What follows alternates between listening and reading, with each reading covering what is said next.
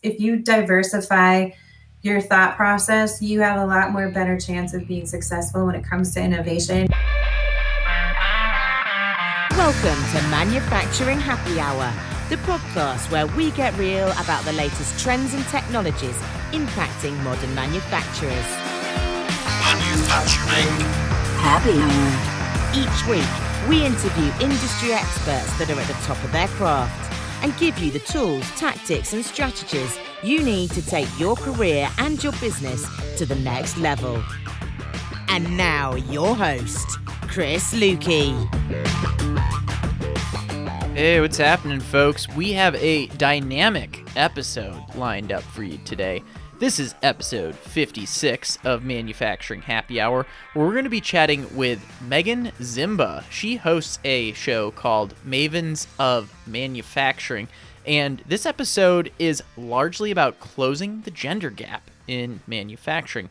It's a big topic, it's an important topic. It's not always the easiest topic to discuss, but I feel conversations like this are really important for creating a more equitable industry across the board. And this episode can really be broken up into two parts. In addition to running Mavens of Manufacturing, Megan is also an expert storyteller in the manufacturing space. I guess it shouldn't surprise you because she's a podcaster as well, but she's going to give some great storytelling advice for manufacturers that just might not think they have a product that tends itself to being a creative story.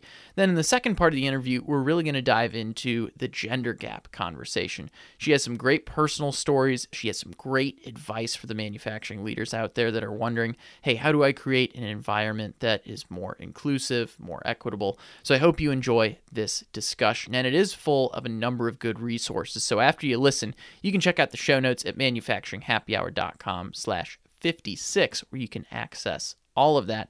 And I don't want to spend too much time here on the front end before we dive in. This is a long episode, so it's time to head to the northern Midwest where we are going to talk about cracking a beer with Megan Zimba.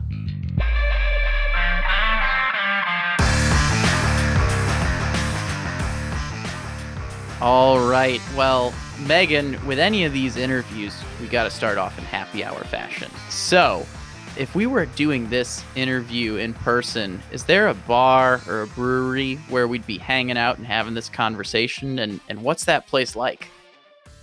So, I actually am near Rockford, Illinois, and we are about from my house 20 minutes away from Rockford. But there is a small microbrewery called Pig Minds that's there. And um, the name is totally deceptive. It's a vegan place, but they have a really good lineup of uh, beers there. And they just actually added more to the microbrewery. So what initially was there is actually a lot bigger. And it's really cool because if you go to the back area, they actually have an upstairs loft type of seating that looks over the larger part of the, the brewery and they have some really fantastic beers that are like vanilla tasting. They have a chocolate porter. It, it's a really good place to go and hang out. And the food is actually delicious. I'm not vegan, but the food is really great. Just by the nature of you bringing up that there's that it's called Pig Minds, is that what you said it was? Yeah, like, Pig Minds. I, I think I've heard about this spot before, where it's like, yeah, it's a vegan brewery, uh, or the v it's a vegan menu, um, but it, it has pig in the title. So all right, well that's a cool spot. We're uh we're gonna jump back to pig minds here in just a second, but I want to make sure I give you a proper introduction to our audience first. So for those of you out there listening, our guest today is the maven of manufacturing. After she started her career focused in writing, technical writing. Uh, she's now empowering women to change the world through manufacturing via her podcast, Mavens of Manufacturing. Welcome to the show, Megan Zimba. It's good to have you here. Thank you so much. I'm so excited to be here. I've followed your show and I've heard a lot of your episodes, and I, I think you're doing great things with Manufacturing Happy Hour. And, you know, I've also grabbed a beer while listening to your show sometimes, and I, I was, uh, really jealous that I couldn't join you and Andrew and Joe when you were out in St. Louis having a beer with them. So I'm really excited to be here today. Yeah, no, great point. And for context, for those of you listening, Andrew Crow, Joe Sullivan, both past guests of the show, both doing incredible things in the manufacturing world. And yeah, I mean, Megan, that was one of the first times I got to meet up with like people in our industry in like the past year. So it was uh St. Louis is my hometown, so it was cool getting back and and drinking with a couple of those guys. And we'll have to get you uh to join us for one of our next rounds whenever that might be. Yeah, absolutely. I've been to St. Louis a couple of times and I actually really like the area out there.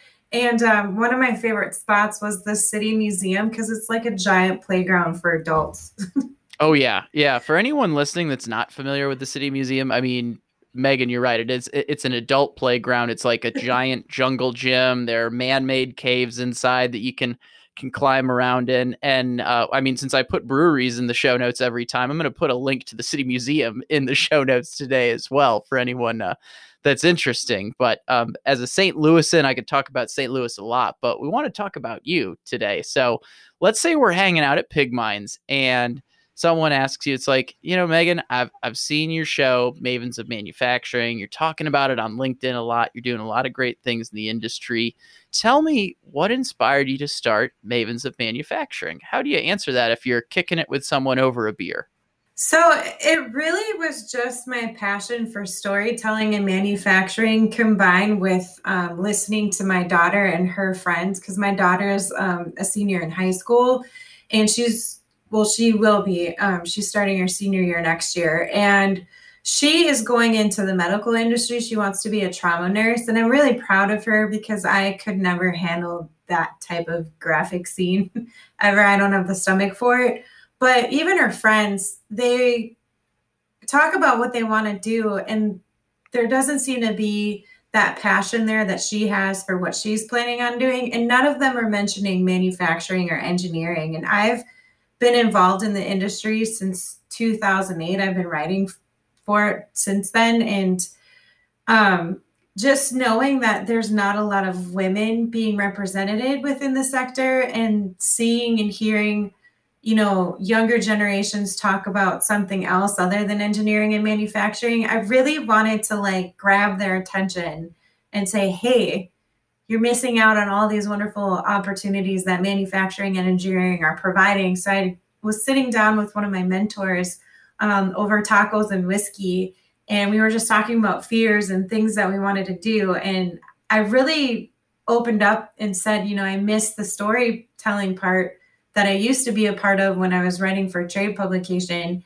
And I have this kooky idea, and I don't know if it's going to stick, and I'm not really prepared for it. So I just explained to him my concept of Mavens of Manufacturing. He's like, You're crazy if you don't do it. Just announce it on LinkedIn. And so I did back in December and booked shows out until April of this year without having a website, without having anything set up for it. So I was like, huh, now I really gotta really gotta do this. But it was it was basically, you know, conversations that I've had with my daughter and um, her friends that I was just like, this is really kind of crappy that they're not excited about engineering and manufacturing and i really want to change that. And you know we, we all know about the skills gap that's coming up and um, there still is a gender gap there. So i thought maybe if i created this mavens of manufacturing i could really hype up women to join the sector or consider joining it and kind of start closing those gaps that exist you're totally right. There, there's definitely still a gap in the industry. I, I, find having conversations like this is is still one of the most important things to be doing to getting more people on board. And I, I definitely want to address that and talk deeper into that as we get further into the interview. I kind of want to go back to where you one of the things you first started with that. You know, you you talk about storytelling a lot, and that's been a big part of your career. Can you tell me when you first realized there was a gap in the manufacturing industry in terms of the ability to tell stories because you've got that writer's background. So I think you're more keen to that. When did you first realize that? What was that scene like? So when I first started applying for positions after I grad- graduated high school or not high school, college, I'm sorry. Um, I got uh, hired on as an editor for a trade publication and it was really interesting just to like talk with engineers and manufacturers about what they were doing because they were kind of socially awkward about it and really didn't know how to express their passion of what they were doing. Like they were doing it for so long that it just kind of seemed like a mute point for them and they didn't really understand why it was important to share their stories. So, I mean, before it was all outbound marketing, right? Where people would go door to door and do cold calls and, you know, try to sell, sell, sell. But with the digitization of things where everything became online and people were starting to communicate more with social media and everything, um, marketing had to shift in a way where, you know, people are googling what what their problems are and trying to find solutions that way. So marketing really had to catch up with that. And i think with manufacturers they were so used to the old school way of how they were like getting in touch with their customers and trying to sell them they didn't really know how to like really grab people by their emotions um, and good storytelling is you know what gets people to have conversations and get them to exchange information with each other. And it also helps build those trusting relationships that are so important for companies, you know, to really have loyal customers. Because without those trusting relationships, customers are going to go somewhere else. So um, I think it was back then in 2008 when I first started working for this trade publication. I was just like, you know, why aren't they trying to um, brand their companies in a way where it's getting the customers really excited and wanting to have that trusting relationship with them. So, what our marketing department did way back then in 2008 is we started experimenting being on Facebook when at that time it was considered unprofessional to be on social media because no one would follow you or listen to you. And then we really started taking a deep dive into video and um, we we weren't the best at video creation or uh, what we were trying to do with video is kind of funny. And um, I mean, if you want to take a look, it was product design and development and wireless design and development back in the day. Um, you could tell that we were inexperienced, but because we were so authentic and transparent and we liked to goof around and we all had like our sarcastic sense of humor, um, a lot of manufacturers dug that. And so they wanted us to talk to them and when we showed that side of their personalities as well too, it really helped with their customer base because their customers were like, wow, we're we're the same personality wise. We kind of joke around about the same thing. Um, you must really get your customer base. So let's start doing business with each other. And I think that's true today. Like, um, and Joe talks about it all the time on his stuff where, you know, you really have to be authentic and transparent and really mesh well with who your customer base is because otherwise they're not going to want to have a relationship with you yeah can you give I, I'd, I'd be curious because i'm sure there are some people listening thinking it's like oh well my my product doesn't there's no story around it can you maybe give an example of something that seemingly wouldn't have like a story surrounding it or wouldn't cater itself to storytelling that you were able to find uh, a story to weave around it yeah so a a good example is the company that I work for now. Um, and I mean, there's companies that do create parts for aerospace and defense, and um, they have NDAs, which I still think to this day is ridiculous because it's those. that's what's setting up those boundaries where you can't really tell those stories. But um, I've worked with companies where they make really small, thin parts. Pretty boring, right? But mm-hmm. some of those really small, thin parts go into cell phones. They go into um, medical implantables that, you know, help track how a human's health is going. So they prevent anything from heart attacks or blood clots or, you know, high cholesterol, like things like that.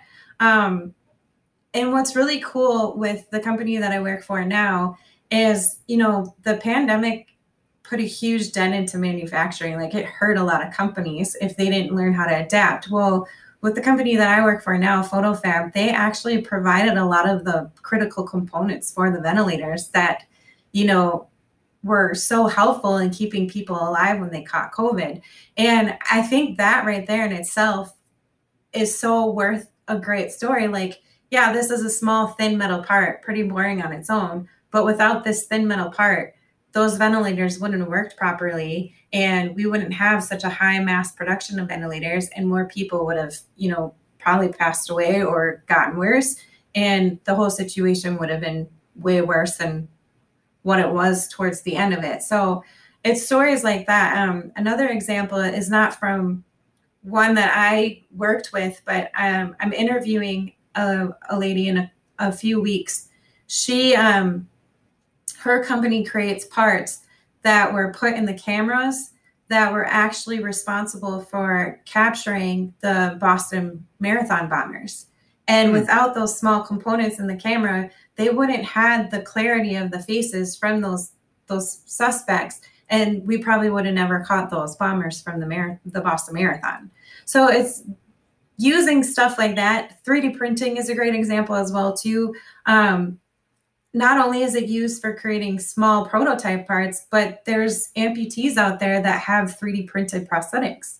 And prosthetics are not cheap. They're really expensive, especially the more aerodynamic ones that you want to use for if, like for athletes ridiculously expensive. And if you don't have like the right insurance plan, um, because I've met a couple of those amputees, if you if your insurance doesn't cover that, that's a huge chunk out of your wallet. So with additive manufacturing, it's actually using that in a creative way to create these prosthetics that amputees need, and they're not as expensive as some that might have been traditionally manufactured the the common thread I'm hearing in your stories that if I'm if I'm a manufacturing leader listening to this that I could take away is that a lot of it has to do with not only that the final end product that a part would go into, but how that product like improves people's lives, solves a problem. You talked about prosthetics. Uh, talked about um, catching criminals at the end of the day. Like it, it, those those are all examples that that tend themselves to stories. And I want to go back to something else you were saying as well as as we kind of wrap up the storytelling portion of the conversation where you talked about how your team just dove into Facebook marketing and dove into videos before it was really um, let's say the norm before you you had it all cleaned up for example. You were just being authentic with it if i'm someone that's listening to the show and i'm thinking to myself gosh my company needs to do a better job telling stories what would be your uh, piece of advice to them for getting started?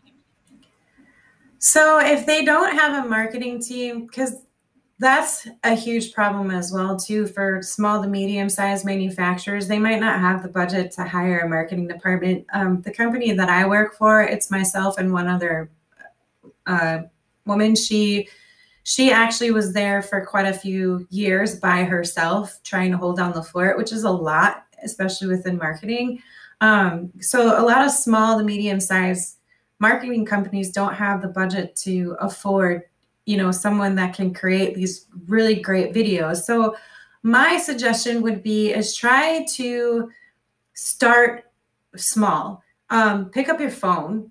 Phones are so advanced now that you can create something. I, I just saw a TikTok video from a manufacturer filming what his machine was doing you don't have to be really well educated in TikTok. I mean, um, I'm still learning it as I go. That was something that I uh, started looking into later, but my daughter was like, no, look, let's make these fun videos. Um, it's really simple to learn. You can Google articles on how to really optimize what you're using it for. But man, I just saw a manufacturer on LinkedIn and it had TikTok in the lower left hand corner. And he all he was doing was filming what his machine was doing. So do something like that and then upload it on um, your LinkedIn page, you I feel like LinkedIn is the greatest hub for manufacturers out there because everyone is on it right now, it seems like.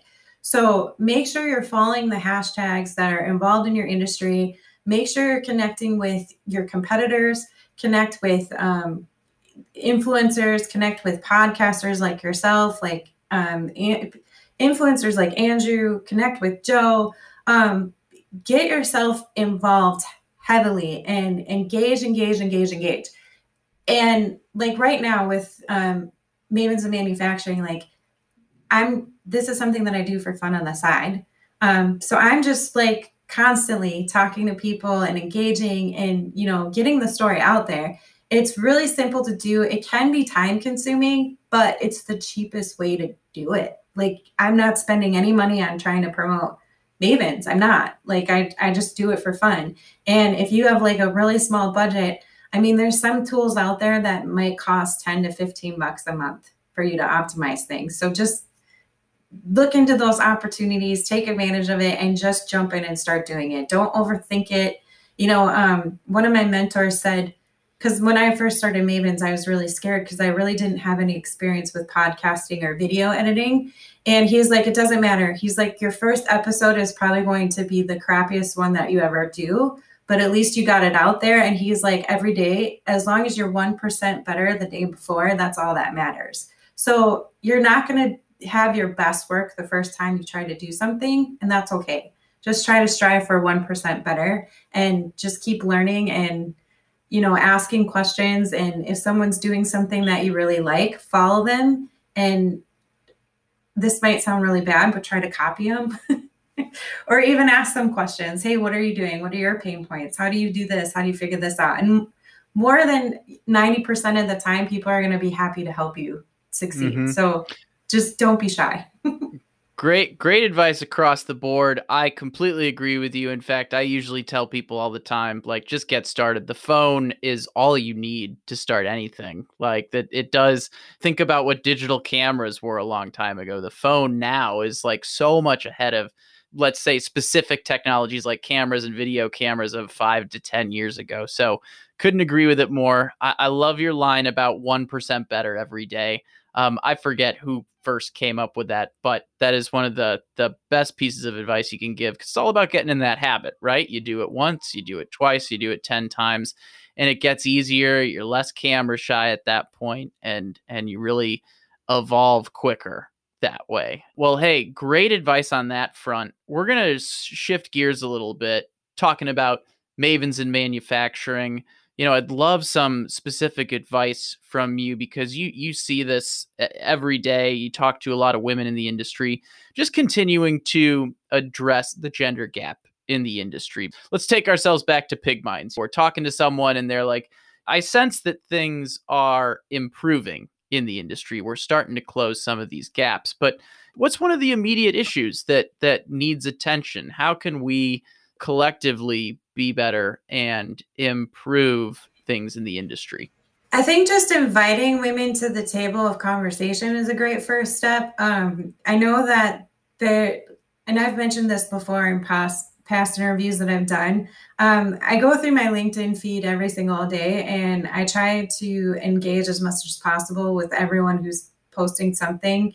And I see a lot of these panel discussions within engineering and manufacturing, and I want to say 90%, it might be a little higher, but most 90% of them are, you know, posted by men and they feature all men. And I'm just like, where are the women in this conversation? And you know, I get it. Like it, it might be a thing where, hey, we're really close net, we're together. We've worked on past projects together and everything like that.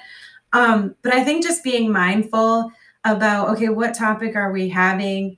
And maybe just thinking right off the top is there any kind of women in the industry that can offer some sort of input on this specific topic?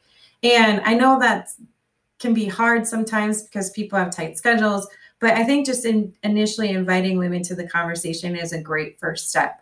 Um, through past conversations that i've had one of the other issues is that women don't generally really know what is involved with engineering or manufacturing. And a lot of the women that I've talked to have said, Yeah, I fell into the sector by accident. Like, this is the pathway that I pursued, and then it turned into this. Um, and then I also like come from a manufacturing background. My dad has been involved in manufacturing his entire life, but he never really talked about it with any of us as kids.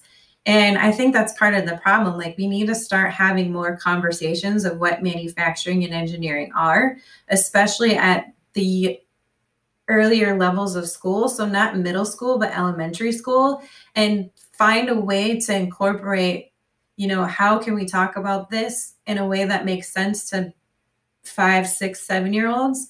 And then continue that conversation as they grow through school. I think that would be really beneficial because um, when I was in high school, all that I was taught was okay, you're good at writing, so you should pursue something in writing, or you're good at communication, so you should be in marketing. I never was really presented any opportunities with engineering or manufacturing. So I think that's a problem too. And I think just the way that we talk about it, um, instead of just saying, hey, these are the career opportunities, we actually really need to show what that means. So, you know, highlighting those manufacturing facilities and sharing those videos and um, presenting them to kids and saying, hey, look at this. Yeah, this might seem really boring. Like a CNC machining video might seem really boring to a kid that's in middle school. But if you take that part and actually show where it fits and then show how that whole project moves with that part in it, that might start getting more and more attention. Um, I had a conversation with someone who said that they had a student come through their facility and they were interested in medical, but they were interested in in it where they thought wanting to be part of that industry meant they either had to be a nurse or a surgeon or a first responder, like um, an EMT, I think is what they're called. Sorry, I don't know what they're okay. called. An EMT, EM, EMT. Person yep, in the ambulance. I think that. Yeah, I think that's it. I, that, so, that's not my background either. So I'm I'm I, am i am not the best person to like, ask either. The, the person in the ambulance, but um, so what they did was they actually showed their 3D printers and how their additive manufacturing machines were making those prosthetics that I mentioned earlier. And the kid was blown away. He was like, I had no idea. I had no idea that being part of the medical industry meant this as well too. So I think we have to start showing them the multiple ways that dots are connected within each industry and how they all kind of lead back to engineering and manufacturing and then just getting kids passionate about it getting them hyped up and excited. I love it. I mean, and Andrew Crow talks a lot about how important it is to get people at a young age, get them involved. And I completely agree with your comment. You know, I, I personally find it lazy when I see people with a panel just full of men on there. It's like there are women in the industry that are experts in this year area. Like, yes, there's a gender gap, but it doesn't take that much more effort to you know, get a well-rounded panel at the end of the day. So I think that's great advice. Inviting women to the table, like you said, um, Galina and Tova, I believe, mentioned that like back in episode 20 as well on the show. So um, timeless advice there. I do have a couple questions around mentorship that ties into this as well, because you've talked about your mentors a couple times.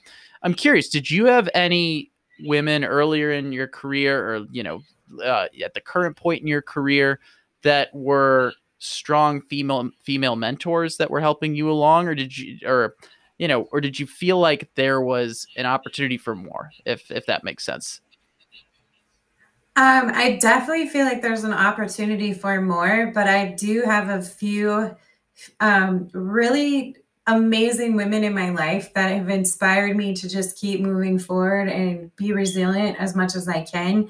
Um, most recently, um, at a past company that I worked for, I worked for a marketing agency, and I'm going to call her name out right now because she's just amazing. Her name is Jessica, and she is such a huge advocate on mental health awareness. And if you are not like mentally healthy, or if you're having a bad day, it truly does affect your productivity at work. And being in manufacturing, that is something I don't think is really spotlighted enough. It's a really intense and it can be really intense in manufacturing and engineering. And um, I just did an episode. Her name is Lale Lavelle. She is in Colorado, and she, that was something she also touched on too, because she's a chemical engineer by background. And some of the courses that she said these students take, like it just overwhelms them because they feel like if they fail, then that means you know the end of the world. But failure is something that is so common in engineering and manufacturing. And I think students don't really necessarily know how to fail. Like they don't see the positives or the benefits of it.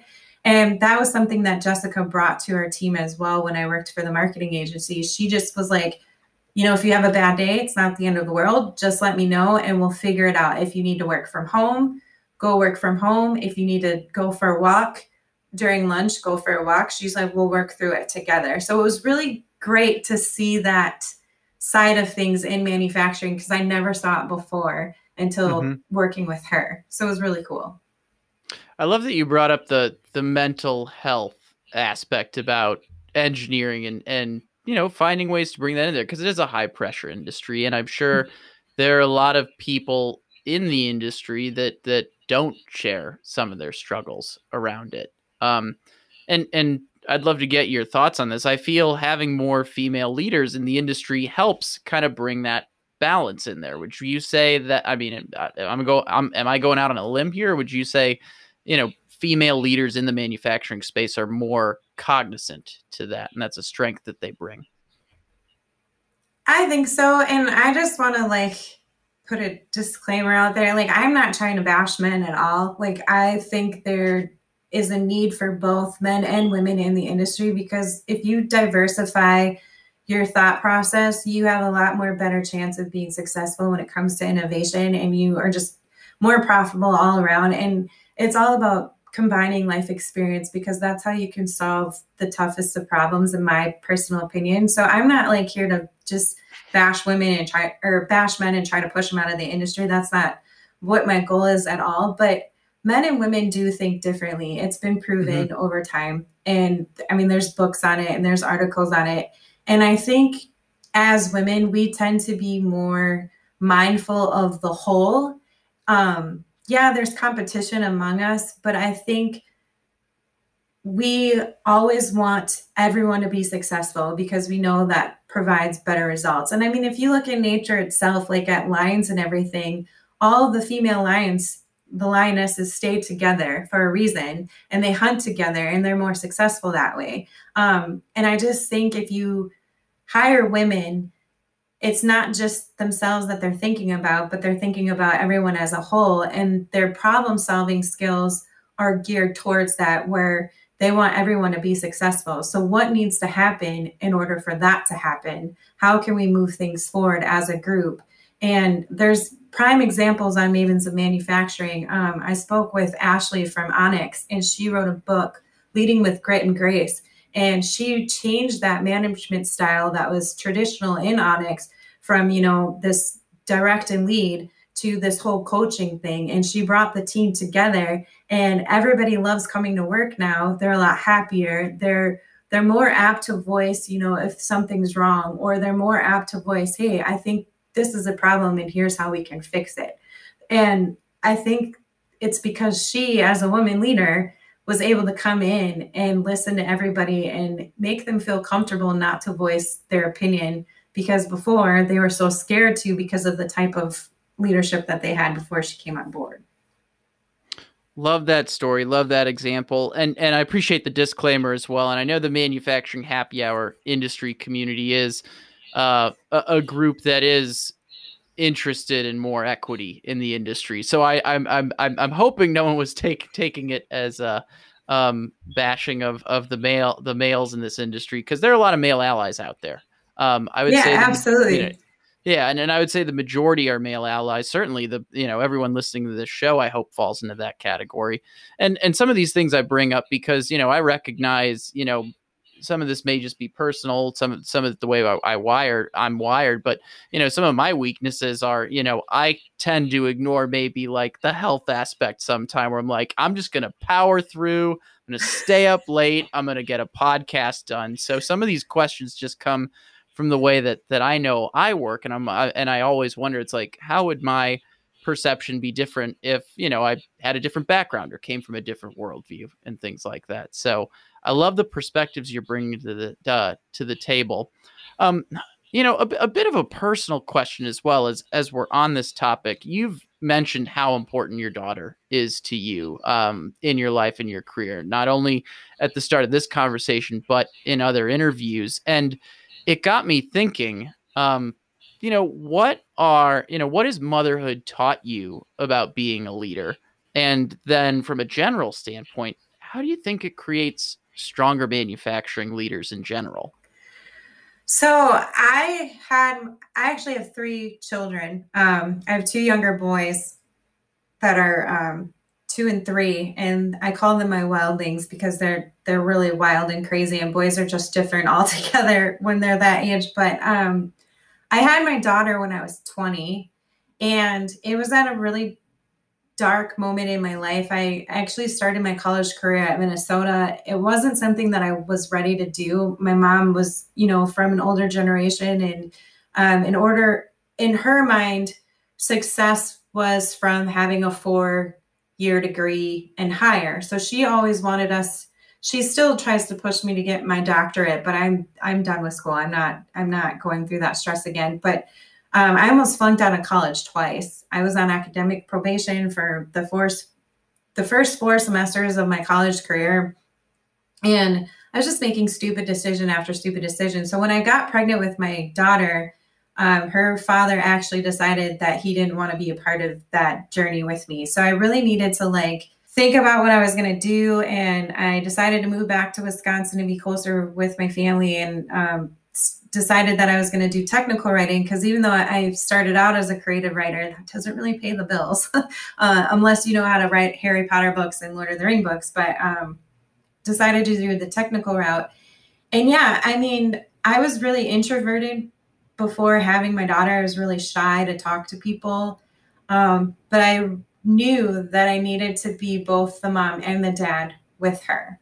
So I had to really step out of my comfort zone um, and learn how to talk to people, especially within the trade publication. I mean, in order to get the story, you have to be able to approach people and ask questions.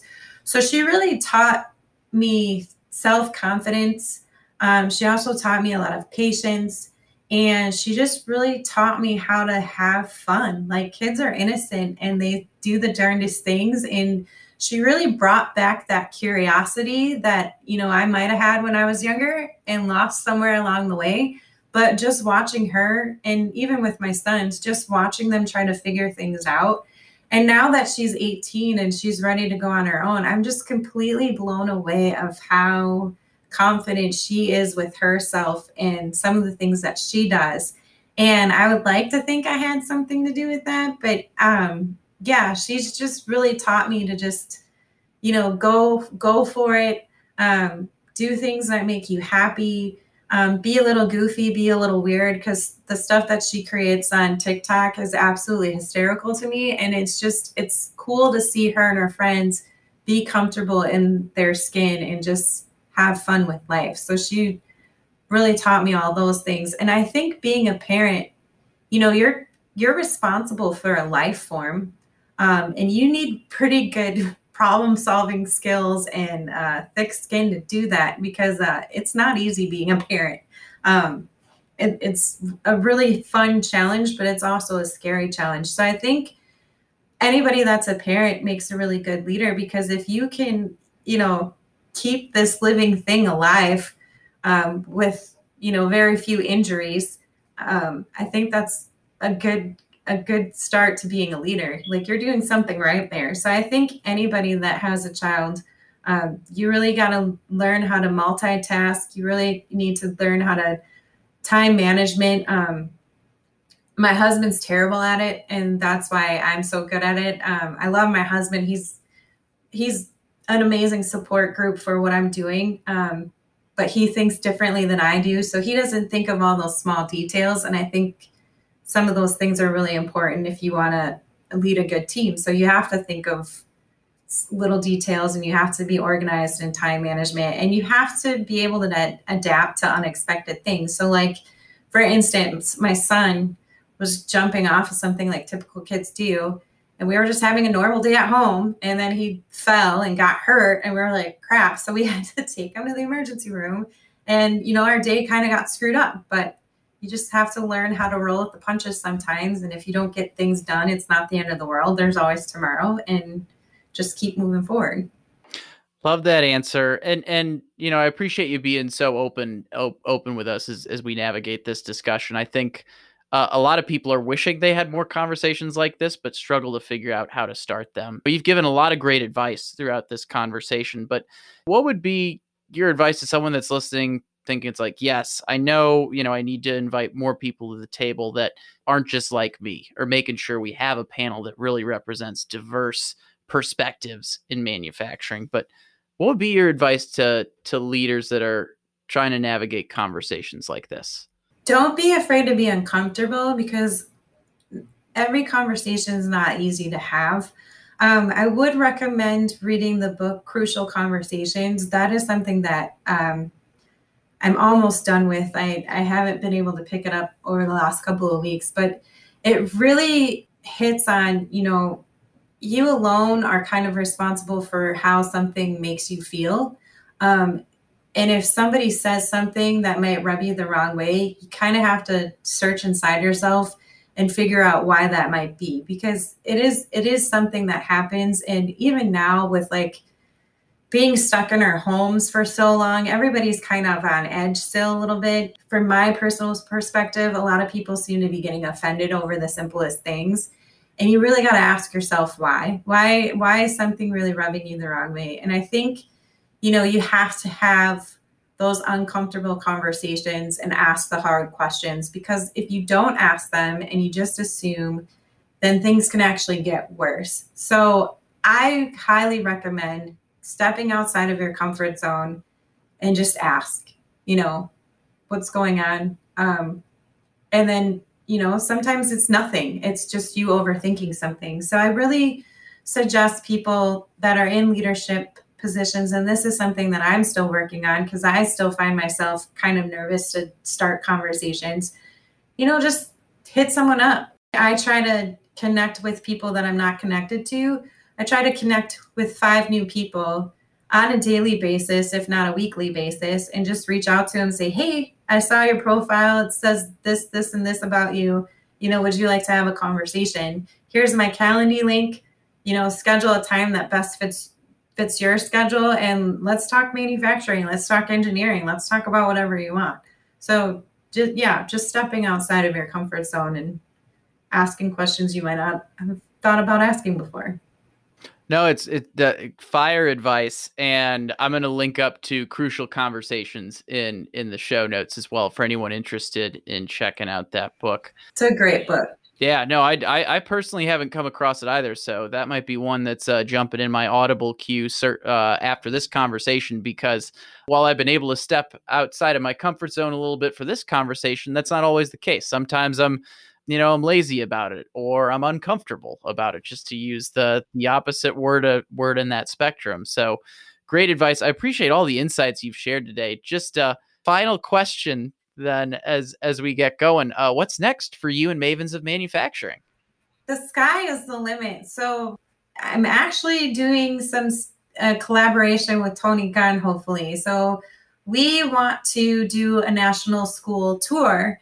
And I've been talking to local school districts within my community. He's been reaching out to some and we just want to you know bring smaller communities together because um, the community that i'm originally from it's a, a, small city in wisconsin called beloit. They had a ton of manufacturing companies and even in a, the janesville area and now with the Belvidere plant in illinois losing a lot of their employees and planning shutting down. We we know what man we know what it feels like when manufacturing is not a success. And um, beloit has had um, the pleasure of an, uh, a leader stepping in. Her name is Diane Hendricks. She has invested a lot into the community, and now Beloit's starting to build itself up. And it's just a solid case study that shows, you know, how important manufacturing is, especially within smaller communities. So what we would like to do is bring not just teachers and parents and students together, but we also want to bring manufacturers together so that we can show kids of younger generations this is what this is why manufacturing is important.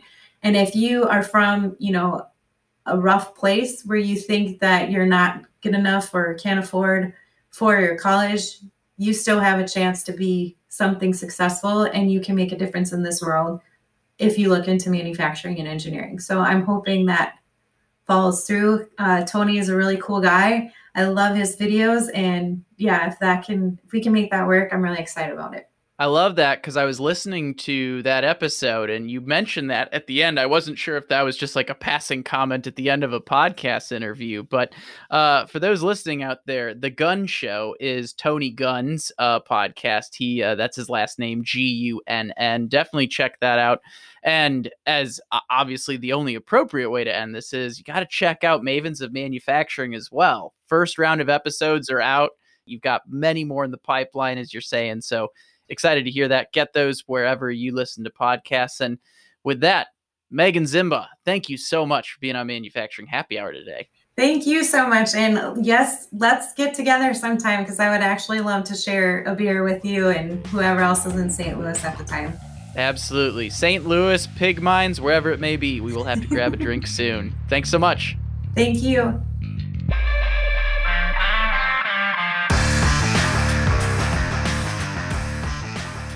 Hey, what's up, folks? Thanks for listening. Hope you enjoyed that episode. A big thanks to Megan for jumping on the show and for being so open in today's conversation. Admittedly, and, and we mentioned this in the interview, these are not always the easiest conversations to have. And even as a podcaster, like you probably heard it, I still stumble through some of these discussions because certain questions can be uncomfortable. Certain discussion topics can be uncomfortable. But as we said, we'd encourage you to also challenge yourselves to have these conversations to continue to make your companies and the manufacturing industry as a whole a better, more inclusive industry. There are a bunch of resources to check out here, as well as some podcasts that were thrown out. If you want to access The Gun Show, if you want to access episodes 24 and 46, which featured Joe Sullivan and Andrew Crow, respectively, who Megan mentioned a couple times, or if you want to access that book, Crucial Conversations, you can do that over at the show notes page at manufacturinghappyhour.com slash 56. Before we wrap up, I do want to say thank you to our sponsor for this episode, TriNet. TriNet is a company that helps small and medium sized businesses with their HR. Whether it's something tactical like payroll or whether it's something like succession planning, they are your partner for HR. So check out TriNet, see what they do in the manufacturing industry by going to manufacturinghappyhour.com slash TriNet or you can check out episode 35, where we learned all about the things they're doing in the manufacturing space. Thanks so much, TriNet, for sponsoring this show. And thank you for listening to today's episode. Looking forward to having you back next week. Stay innovative, stay thirsty. We'll catch you then. Cheers. Thanks for listening to Manufacturing Happy Hour, powered by the Industrial Network.